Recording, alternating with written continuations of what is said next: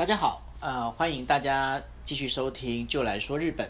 那今天要跟大家谈的一个题目呢，其实是呃日本人他们很喜欢的四字手语。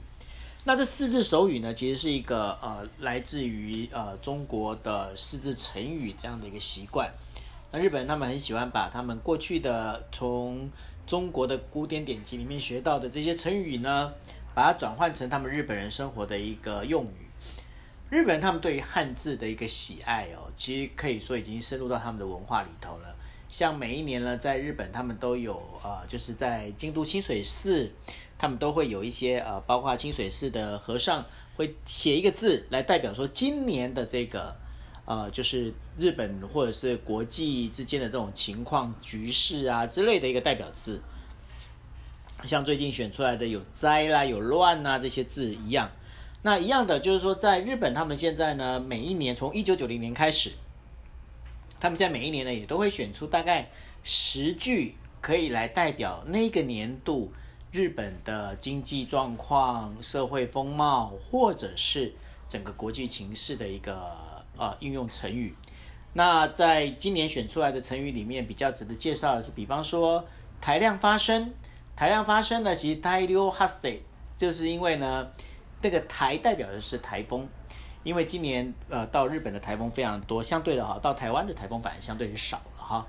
那少的一个情况之下，那台湾那个台风每次到了日本之后呢，其实都造成大量的灾害。那这也是日本他们去年的一个很大的特色。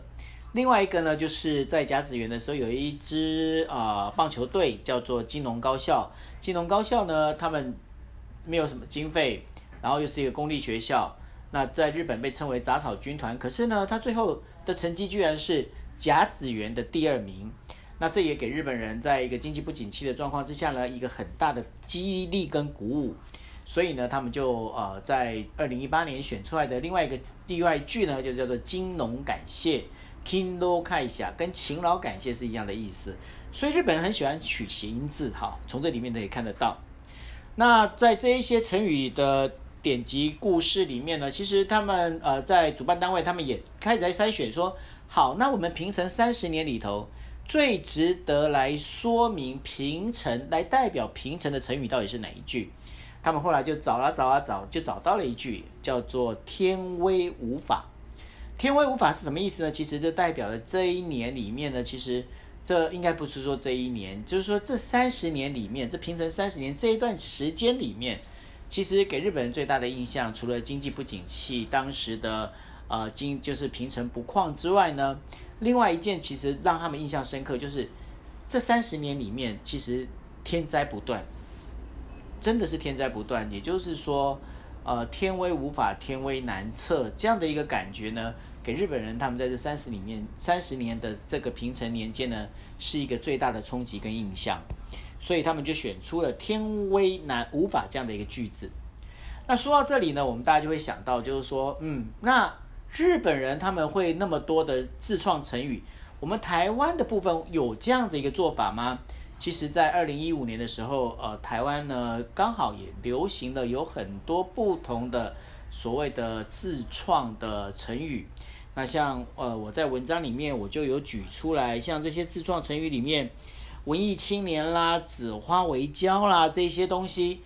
但是呢，这些东西里面其实多的是对于某些政治人物的嘲讽，或者是对某些政治事件的一个嘲讽，或者是幽黑色的幽默。但是呢，他们就不太像说日本的这个就是成语，呃，新新创成语里面，它是比较广泛的，比较多面向的。那这个部分。其实呢，老实讲也没有什么好跟不好的问题啦。那最大的一个重点，其实我觉得在于就是说，有时候这样的一个新创成语里面，如果能够多加一点社会其他的，不管是经济也好，社会情况也好，像日本人他们在呃两德统一的时候，他可以去用一个叫做意气统合。那意气统合是编呃改编自意气投合的这样的一个成语里头。也就是说，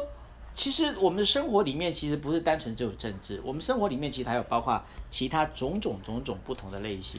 如果能够把这些不同类型也能够增加起来，然后把它做成一个成语的一个创作，会不会是一个更有趣的一个事情呢？那这也是今天在写这一篇文章的时候，我自己心里面最大的感想。